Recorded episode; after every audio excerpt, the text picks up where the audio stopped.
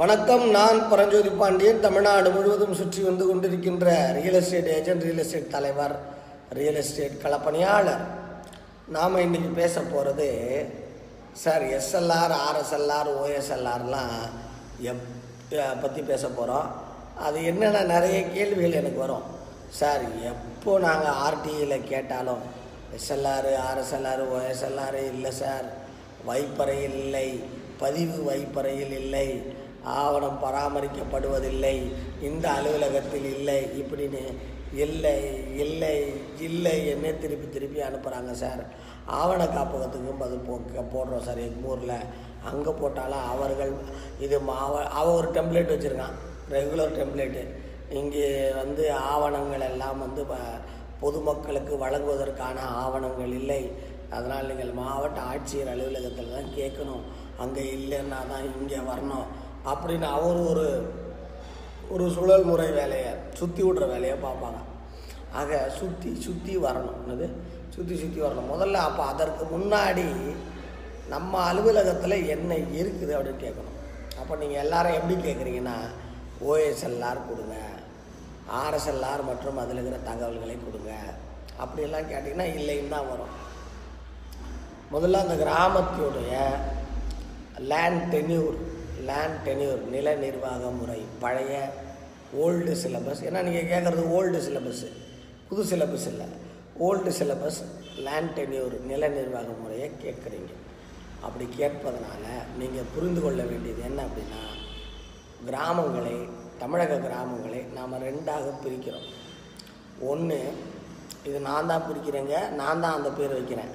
ஒன்று கலெக்டர் கிராமம். அதாவது மாவட்ட ஆட்சியரின் கீழ் கட்டுப்பாட்டில் இருக்கிறது.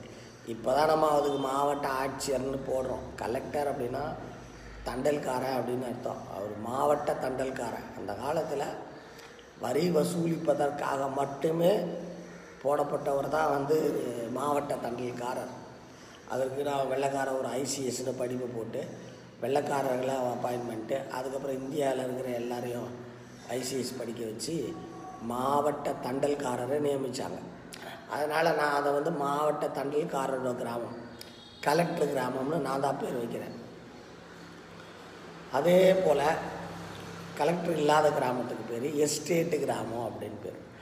அது எஸ்டேட்டுனா அது வந்து இனாம்தாரராக இருக்கலாம். அந்த கிராமமே இனாம்தார கிராமமாக இருக்கலாம்.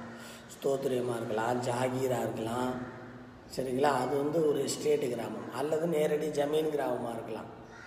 அல்லது மிட்டாவாக இருக்கலாம். ஏழை எடுத்து மிட்டாவாக இருக்கலாம். ப்ரொப்ரேட்டரி எஸ்டேட் அப்படின்னு சொல்லுவாங்க. அப்புறம் ஏன்ஷியன் ஜமீன்தார்னு சொல்லுவாங்க. ரைட்டுங்களா அது வந்து பல வகையில் இருக்குது ஜமீன்லேயே ப்ரொப்ரேட்டரி எஸ்டேட் தனி ஏன்ஷியன் ஜமீன்தார் தனி. அப்போது இது போல் இருக்கிற கிராமங்கள் தமிழகத்தில் இருக்கா? இருக்குது அப்போது தோராயமாக எவ்வளோ இருக்கும் அப்படின்னா நூறு மொத்த கிராமம் நூறுன்னு வச்சுக்கோங்களேன். ஒரு முப்பத்தஞ்சு கிராமங்கள் எஸ்டேட்டு கிராமங்கள். நல்லா புரிந்து கொள்ளுங்கள். மொத்த கிராமங்கள் நூறுனா மொத்த கிராமங்கள் நூறுனா முப்பத்தஞ்சு கிராமங்கள் எஸ்டேட் கிராமங்கள். அதற்கு அடுத்ததாக நல்லா புரிந்துக்கணும் அப்போவே டவுன் சர்வே நடந்துடுச்சு அப்போவே தமிழகத்தின் பல பகுதிகளில் சென்னை சேலம் கோயம்புத்தூர் பகுதிகள் எல்லாம் வந்து திருச்சி திருநெல்வேலி பாளையங்கோட்டை இங்கெல்லாம் வந்து டவுன் சர்வே அப்போவே நடந்துருச்சு. டவுன் சர்வே நடந்த பகுதியில் தனியாக பிரிச்சிடணும். நல்லா புரிஞ்சுக்கோங்க. டவுன் சர்வேன்றது டவுன் சர்வேல போட்டு குழப்பிக்கக்கூடாது டவுன் சர்வே தனியாக பிரிச்சிடணும். அப்புறம் இந்த டவுன் சர்வேவை ஒட்டி இருக்கின்ற கிராமங்கள். டவுன் சர்வேவை ஒட்டி இருக்கின்ற கிராமங்கள். இதையும் நீங்கள் நல்லா புரிஞ்சுக்கணும். அப்போ நான் கிராமங்களை மூன்றாக பிரிக்கிறேன். என்ன பிரிக்கிறேன் அப்படின்னா கலெக்டர் கிராமம் எஸ்டேட்டு கிராமம் டவுன் சர்வேவை ஒட்டி இருக்கின்ற கிராமம் மூணாக பிரிக்கிறேன். அப்படி டவுன் சர்வேவை ஒட்டி இருக்கின்ற கிராமத்தில் என்ன நடக்கும்? கலெக்டர் கிராமத்தில் என்ன நடக்கும்? ஜமீன் எஸ்டேட் கிராமத்தில் என்ன நடக்கும்? அப்படின்னு தான் இப்போ பார்க்க போகிறோம் கலெக்டர் கிராமத்தில் டவுன் சர்வே ஒட்டி இருக்கிற கிராமத்தில் அதுவும் கலெக்டர் கிராமமாக இருந்துட்டா. அதெல்லாம் முதல் சர்வே ஆயிரத்தி எட்நூற்றி ஐம்பத்தி ஆறு ஐம்பத்தி ஏழுலேருந்து ஆயிரத்தி எட்நூற்றி தொண்ணூறு வரைக்கும். கிட்டத்தட்ட முப்பது ஆண்டுகள். அங்கே வந்து பழைய ரயத்துவாரி பழைய ரயத்துவாரி சிஸ்டர் சர்வே நடந்திருக்கிறது. அதாவது ஓஎஸ்ஆர் நடந்திருக்கிறது. ஓஎஸ்ஆர் நடந்திருக்கிறது அப்படின்னு நாம் புரிந்து கொள்ள வேண்டும். அதற்கு ஓஎஸ்ஆர் ரெக்கார்டு இருக்குது. ஓல்டு ஓல்டு செட்டில்மெண்ட் ரெக்கார்டு இருக்குது. அந்த ரெக்கார்டு எங்கே இருக்குது? மாவட்ட ஆட்சியர் அலுவலகத்திலையும் இருக்குது. ஆனால் எப்படி சொல்லணும்னா அந்த ஆண்டை சொல்லணும். உங்கள் ஊரில் அந்த ஆண்டு எப்போ நடந்தது? அது என்ன மெத்தடில் நடந்தது? ஒவ்வொரு சர்வேவும் கசரா மெத்தட் அப்படின்னு சொல்லுவாங்க. அல்லது ட்ரையாங்கிள் மெத்தட் இந்த ரெண்டு மெத்தடில் தான் அந்த காலத்து பழைய சர்வே நடந்தது.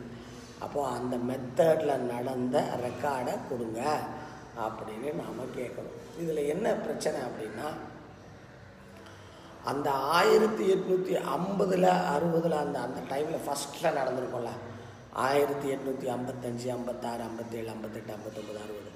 அந்த ரெக்கார்டு தான் ஓஎஸ்ஆர் கிடைக்காது. அதுவே எழுபதுக்கு அப்புறம் வரதெல்லாம் கிடைக்கும். ஏன் அப்படின்னா அச்சு மிஷினு அச்சு மிஷின் என்னது?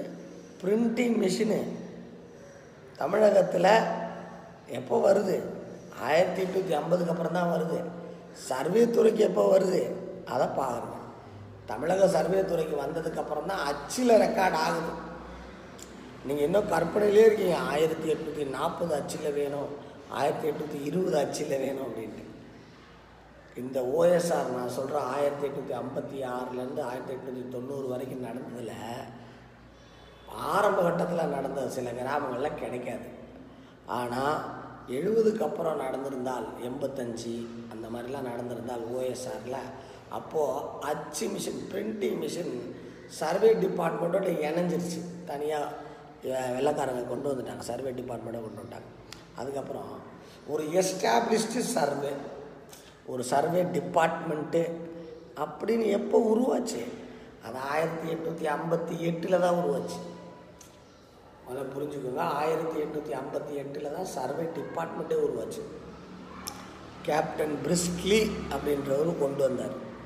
அவர் முதல்ல தன் சொந்த பணத்தை போட்டு பாண்டிச்சேரியை சுற்றி இருக்கிற பாண்டிச்சேரி பிரெஞ்சிங்ஸ் பிரெஞ்சுக்காரங்கள்ட்ட சுற்றி இருக்கிற தென்னார்காடு மாவட்டங்களில் அவர் ஓனாக சர்வே பண்ணார். கஸ்ரா மெத்தடில் சர்வே பண்ணார். அதுக்கப்புறம் கவர்மெண்ட்டு அவர் பணம் சேங்ஷன் பண்ணி அவருக்கு ஒரு ஒரு எஸ்டாப்ளிஷ்மெண்ட்டை கொடுத்து ஒரு கிளர்க்கு கம்ப்யூட்டரு கணக்கு போடுறவன். கம்ப்யூட்டர்னால் இந்த மிஷின் இல்லை ஒரு மனுஷன். எல்லாரையும் உருவாக்கி சர்வேயரு ஃபீல்டரு எல்லாம் உருவாக்கி அவரை தமிழ்நாட்டுக்கு ஒரு சா மெட்ராஸ் பிரசிடென்சிக்கு ஒரு சர்வேயராக அவரையும் போட்டு அவரை உட்கார வச்சாங்க. அதுக்கப்புறம் ஒரு பத்தாண்டுகள் கழிச்சு தான் இது வருதுங்க அச்சு வருது. அதனால் வந்து அச்சுக்கு முன்னாடி எப்படி சார்? கையெழுத்து பிரதி தான். அச்சுக்கு முன்னாடி எப்படி? கையெழுத்து பிரதி தான் மேப்பு மேப்பும் கையெழுத்து பிரதி தான் மொத்தமே ஆறே வரைபடம் தான் வரைவாங்க ஆளை வச்சு. என்னது? ஆறே வரைபடம் தான் வரைவாங்க. கையால் வரையணும். இப்போ அச்சில் இப்போ இப்போது டிஜிட்டல் இமெயிலில் எத்தனை வேணாலும் இப்போ நம்ம போட்டுக்கிட்டு இருக்கோம். அப்போ முதல்ல அதை புரிந்து கொள்ளுங்கள். அப்போ ஆயிரத்தி எட்நூற்றி ஐம்பதுக்கு அப்புறம் தான் நடக்குது அப்படின்ட்டு. இதில் சேலத்தை பொறுத்த வரைக்கும் ஆயிரத்தி எட்நூற்றி இருபதுலேருந்தே இருக்குது. ஏன் சார்? ஐம்பதுலேருந்து தான் சர்வே டிபார்ட்மெண்ட்டே உருவாச்சு. ஆனால் அங்கெல்லாம் அப்படின்னா அது இந்த தாமஸ் மன்றோன்றவரோட கைங்கரியம். சேலமும் அப்புறம் ஆந்திராவில் இருக்கிற கஞ்சம் அதெல்லாம் பார்த்தீங்கன்னா முன்கூட்டியே அவர் சர்வே ரயத்துவாரி சர்வே பண்ணிட்டார். அவர் அவரோட மெத்தடில் கசரா மெத்தடில் இப்போ ஓல்டு அரேஞ்ச்மெண்ட் சிஸ்டத்தில் பண்ணிட்டார். அன்றைக்கும் அச்சு மிஷின் கிடையாது. அதுவும் வந்து பார்த்திங்கன்னா மேப்பு தான். வரைய மேப்பு ட்ராயிங்கு இப்படி தான் கையெழுத்து பிரதி இப்படி தான் இருந்துச்சு. அதனால் அதெல்லாம் கிடைக்காது. ரைட்டுங்களா? அப்போ நாம் நம்ம ஊர் ஃபஸ்ட்டு ஓஎஸ்ஆர் ஆயிரத்தி எட்நூற்றி ஐம்பத்தஞ்சிலேருந்து நடந்ததுன்றாங்களே அது ஐம்பத்தஞ்சுலையா அறுபதுலையா எழுபதுலையா அப்படின்னு யூகம் பண்ணுங்கள் யூகம் பண்ணி அல்லது தெரிஞ்சுக்கிட்டிங்கன்னா அது நான் நிலம் நிர்வாக வரலாறு புத்தகத்தில் அதை மென்ஷன் பண்ணுறேன் எது எது எந்தெந்த ஆண்டு இருக்குது அப்படின்ட்டு. அப்போ நாம் அதை புரிந்து கொள்ள வேண்டும். ரைட்டு. இந்த மாதிரி இருக்குது அப்போது கிடைக்குமானா கிடைக்காது அப்படின்றது ஒரு அண்டர்ஸ்டாண்டிங் வந்துடணும் போய் முட்டு சூத்தில் போய் நின்றுட்டு இருக்கிற மாதிரி நின்றுட்டு இருக்கக்கூடாது இது ஓஎஸ்ஆரை பொறுத்த வரைக்கும். அதுக்கப்புறம் கவர்மெண்ட் என்ன பண்ணுதுன்னா ஓஎஸ்ஆர் பண்ண எல்லா இடத்தையும் எங்கெல்லாம் கசராஸ் சர்வே பண்ணாங்களோ எங்கெல்லாம் ட்ரையாங்கிள் சர்வே பண்ணாங்களோ அதெல்லாம் வந்து கொஞ்சம் அன்குவாலிட்டி துல்லியமற்றவையாக இருந்ததனால் இனி துல்லியமாக பண்ணணும் அப்படின்ட்டு ஆயிரத்தி எட்நூற்றி தொண்ணூறுகள்லேருந்து ஆயிரத்தி தொள்ளாயிரத்தி பதினேழு சில ஊரில் இருபத்தி ஒன்று வரைக்கும் ஒவ்வொரு பகுதிகளிலையும் வந்து ரீசர்வே செட்டில்மெண்ட்டு பண்ணாங்க. ச ரெண்டாவது சர்வே அதாவது ரெண்டாவது ரீசர்வே அப்போ பண்ணும்போது மூளை விட்ட செங்குத்தளவு முறை. டயகனல் ஆப்செட்டு அப்படின்னு சொல்லுவாங்க. டயகனல் ஆப்செட்டு முறையில் பண்ணாங்க. அது ரொம்ப அக்குரிசியாக இருக்கும். அதாவது டயரல் ஆப்செட்டுன்றது அந்த எஃப் லைன் போகுது அந்த ஜி லைன் போகுது அதெல்லாம் ஜி லைன்லேருந்து தொண்ணூறு டிகிரியில் எத்தனாவது பாயிண்டில் இருக்குன்ட்டு அதை நகர விடாமல் பிடிச்சிக்கிறது. இல்லாட்டி அந்த புல ஃபீல்டே நகுந்துடும் ஃபீல்டே நகுந்துடும் டிராயிங்லேயே நகுந்துடும் அப்போ அதை மூளை விட்ட செங்குத்தளவில் போட்டதுக்கப்புறம் அது நகராது. அசைக்கவே முடியாத அளவுக்கு அந்த இடத்துல ஃபீல்டில் கல் இருக்கும். அந்த மாதிரி அவங்க ரெண்டாவது சரி சரியோ பண்ணாங்க. அப்போது அப்போ ஆர்எஸ்ஆர் அது நம்ம சொல்கிறோம் அடுத்து இந்தியா சுதந்திரம் அடைந்த உடனே நல்லா புரிஞ்சுக்கோங்க. இந்தியா சுதந்திரம் அடைஞ்ச உடனே ஜமீன் கிராமங்கள் இனாம் கிராமங்கள் எல்லாம் ஒழிக்கப்படுகிறது. இப்போ நான் இந்த ஜமீன் முப்பது பர்சன்ட்டு இருக்கிற இந்த ஜமீன் கிராமங்கள் நான் சொன்னேன்ல இதில் இந்த ஓஎஸ்ஆரும் நடக்கலை ஆர்எஸ்ஆரும் நடக்கலை. முப்பது பேர் தமிழ்நாட்டில் நூற்றுக்கு நாற்பது கிராமத்தில் ஓஎஸ்ஆரும் நடக்கலை ஆர்எஸ்ஆரும் நடக்கலை. ஏன் நடக்கலை? அது ஜமீன்களோட கட்டுப்பாட்டில் இருந்தது. சார் எங்கள் ஊரில் சில ஜமீன்கள் பண்ணியிருக்கிறாங்களேன்னா பண்ணியிருக்கிறாங்க. எப்படின்னா அந்த ப்ரீஸ்லின்ற ஒரு சர்வே டிபார்ட்மெண்ட் நான் சொன்னேன்ல அவர்கிட்ட ஜமீன்தாரே போய் பணம் கட்டணும். எங்கள் ஊரை நீங்கள் சர்வே பண்ணி கொடுங்க அப்படின்னு முன்கூட்டியே பணம் கட்டணும். அதே போல் இப்போல்லாம் வந்து தமிழ்நாடு அரசு மொத்தமாக இத்தனை கோடி ஒதுக்கி தமிழ்நாடு முழுக்க சர்வே பண்ணுங்கள் அப்படிலாம் நத்தம் சர்வேலாம் பண்ணி பணத்தை வீணடிச்சிட்டாங்க. பாதி நடத்தலை பாதி நடத்தலை ஃபுல்லாக போயிடுச்சு. ஆனால் அந்த காலத்தில் அந்தந்த மாவட்ட ஆட்சியர் அவரோட வருமானத்தில் எடுத்து அரசுக்கு கணக்கு கொடுத்தது போக ஒரு அமௌண்ட்டை இந்த தாலுக்கால நான் சர்வே பண்ணுறதுக்காக எடுத்து வைக்கிறேன். அன்னைக்கு ஐம்பதாயிரரூபா அன்னைக்கு பணத்தில் ஐம்பதாயிரரூபா எடுத்துகிட்டு வந்து சர்வே டிபார்ட்மெண்ட் கொடுப்பாங்க. அதுக்கப்புறம் தான் சர்வே வந்து அந்த தாலுக்காவை பண்ணணும் நல்லா புரிஞ்சுக்கணும். தமிழ்நாடு முழுக்க ஒன் டைமில் பண்ணலை. தாலுக்கா தாலுக்காவாக தான் பண்ணாங்க. ஓஎஸ்ஆரும் ஆர்எஸ்ஆரும் தாலுக்கா தாலுக்காக தான் பண்ணாங்க அப்படின்றத நீங்கள் புரிந்து கொள்ளுங்கள். அதற்கு அடுத்ததாக அதுவும் பணம் கட்டினா தான் பண்ணாங்க. அப்போ ஜமீனில் பணமே கட்ட மாட்டான். வந்து சர்வே பண்ணுங்கன்ட்டு. அவன் பாட்டு அப்படியே அவனோட பழைய முறையில் ராமநாதபுரம் போனீங்கன்னா இன்னும் கோல் சிஸ்டம்னுவாங்க கோ ஒரு கோல்லாம் இருபத்தி நாலு அடி.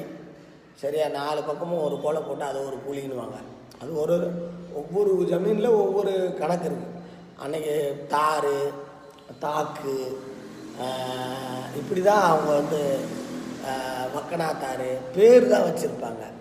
குப்பைக்கூலி இப்படி பேர் தான் வச்சுருப்பாங்களே தவிர சர்வே நம்பரோ புல எண்ணோ போட்டெல்லாம் அவங்க அந்த காலத்தில் பத்திரங்கள் கூட பதிய மாட்டாங்க.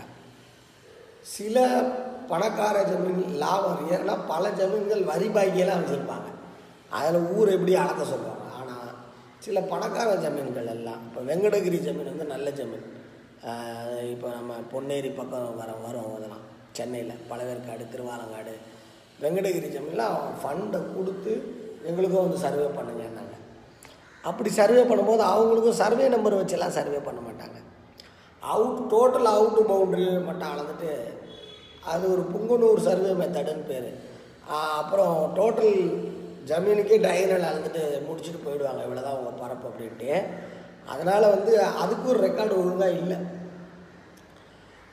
யார் யார் என் ஜமீனையும் இனாமையும் ஆயிரத்தி தொள்ளாயிரத்தி நாற்பத்தி ஏழுக்கு அப்புறம் ஒழிக்கும் போது சுதந்திரம் அஞ்சு ஒழிக்கும் போது அந்த குடியானவனுக்கே அங்கே நிலம் இறங்கணும்னா அப்போ என்ன பண்ணுறாங்கன்னா அப்போ ஒரு சர்வே பண்ணுறாங்க தமிழ் தமிழ சுதந்திர சுதந்திர இந்தியாவில் மிகப்பெரிய சர்வே அதுதான். அப்படி ஜமீன் கிராமங்களில் அங்கே நடந்தால் அதற்கு பேர். நல்லா புரிஞ்சுக்கோங்க. ஜமீன் கிராமங்களில் நடந்தால் அதற்கு பேர் எஸ்எல்ஆர் அங்கே ஒரு எஸ்எல்ஆர் இருக்குது முதல்ல சொல்கிறது ஓஎஸ்எல்ஆர் ரைட்டுங்களா இங்கே ஒரு எஸ்எல்ஆர் இருக்குது செட்டில்மெண்ட் லேண்ட் ரெக்கார்டுன்னு இங்கெல்லாம் வந்து ஐம்பது அறுபதில் நடந்திருக்கும். அதை நீங்கள் புரிஞ்சுக்கணும். ரைட்டா? இங்கே அதுக்கப்புறம் நில உச்சவரம்பு சீலிங்கி பிரச்சனை வந்தால் இங்கே அறுபது எழுபதில் ஒரு அரசெல்லாம் நடந்திருக்கும். அதுக்கப்புறம் நில உச்சவரம்பு சீலிங்கி அப்படி அதில் நாம் சொல்வது செகண்ட் ரிவிஷன் சர்வே ரெண்டாவது சர்வே நடக்கிறோம். அதுக்கப்புறம் ஆயிரத்தி தொள்ளாயிரத்தி அறுபத்தி மூணில் என்ன பண்ணாங்கன்னா மெட்ரிக் சிஸ்டத்துக்கு மாற்றுறதுக்கு ஒரு சர்வே பண்ணாங்க. சில கிராமங்கள் எல்லாத்தையும் மெட்ரிக் சிஸ்டத்துக்கு மாற்றினாங்க அது ஒரு ச அது ஒரு அது ஒரு சப்ளிமெண்ட் சர்வே அப்போது சில கிராமங்கள்லாம் பார்த்திங்கன்னா அந்த மெட்ரிக் சிஸ்டத்துலேயே எண்பதுக்கு முன்னாடிலேருந்தே இருக்கும்.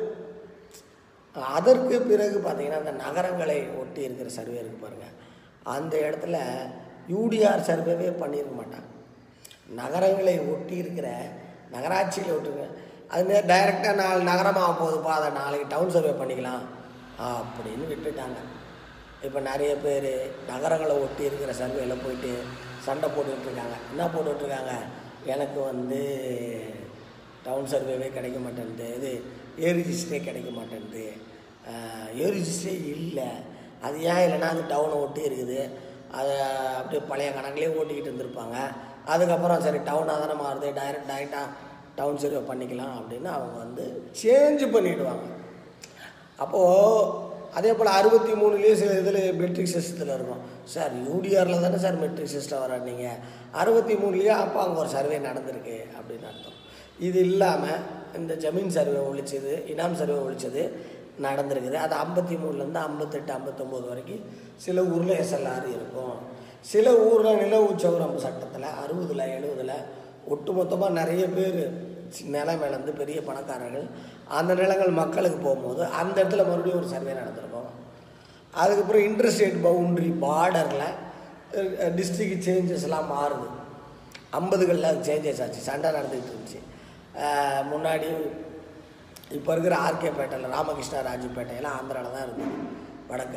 அதெல்லாம் அப்புறம் தமிழ்நாட்டுக்கு கொண்டு வந்தாங்க. அப்போ ஒரு சர்வே அங்கே நடந்திருக்கும். இது போலலாம் நடந்திருந்தால் அப்போ அங்கங்கே ரெக்கார்டு மாறும் கஸ்டமைஸ் அதனால தான் முதல்ல வரலாறு தெரியாமல் எல்லாரும் அதையே எடுத்து போட்டுருவாங்க. வேணும் வேணும் வேணும்னு. முதல்ல வந்து நாம் இருக்கிற பகுதி என்ன அப்படின்னு முதல்ல உங்களுக்கு தெரியணும். அதுக்கப்புறம் தான் அந்த முடிவுகளை எல்லாம் நாம் எடுக்க வேண்டும். அடுத்ததாக எப்படி கேட்கணும்? ஆர்டிஎல்னா ஒன்றே ஒன்று கேட்கக்கூடாது.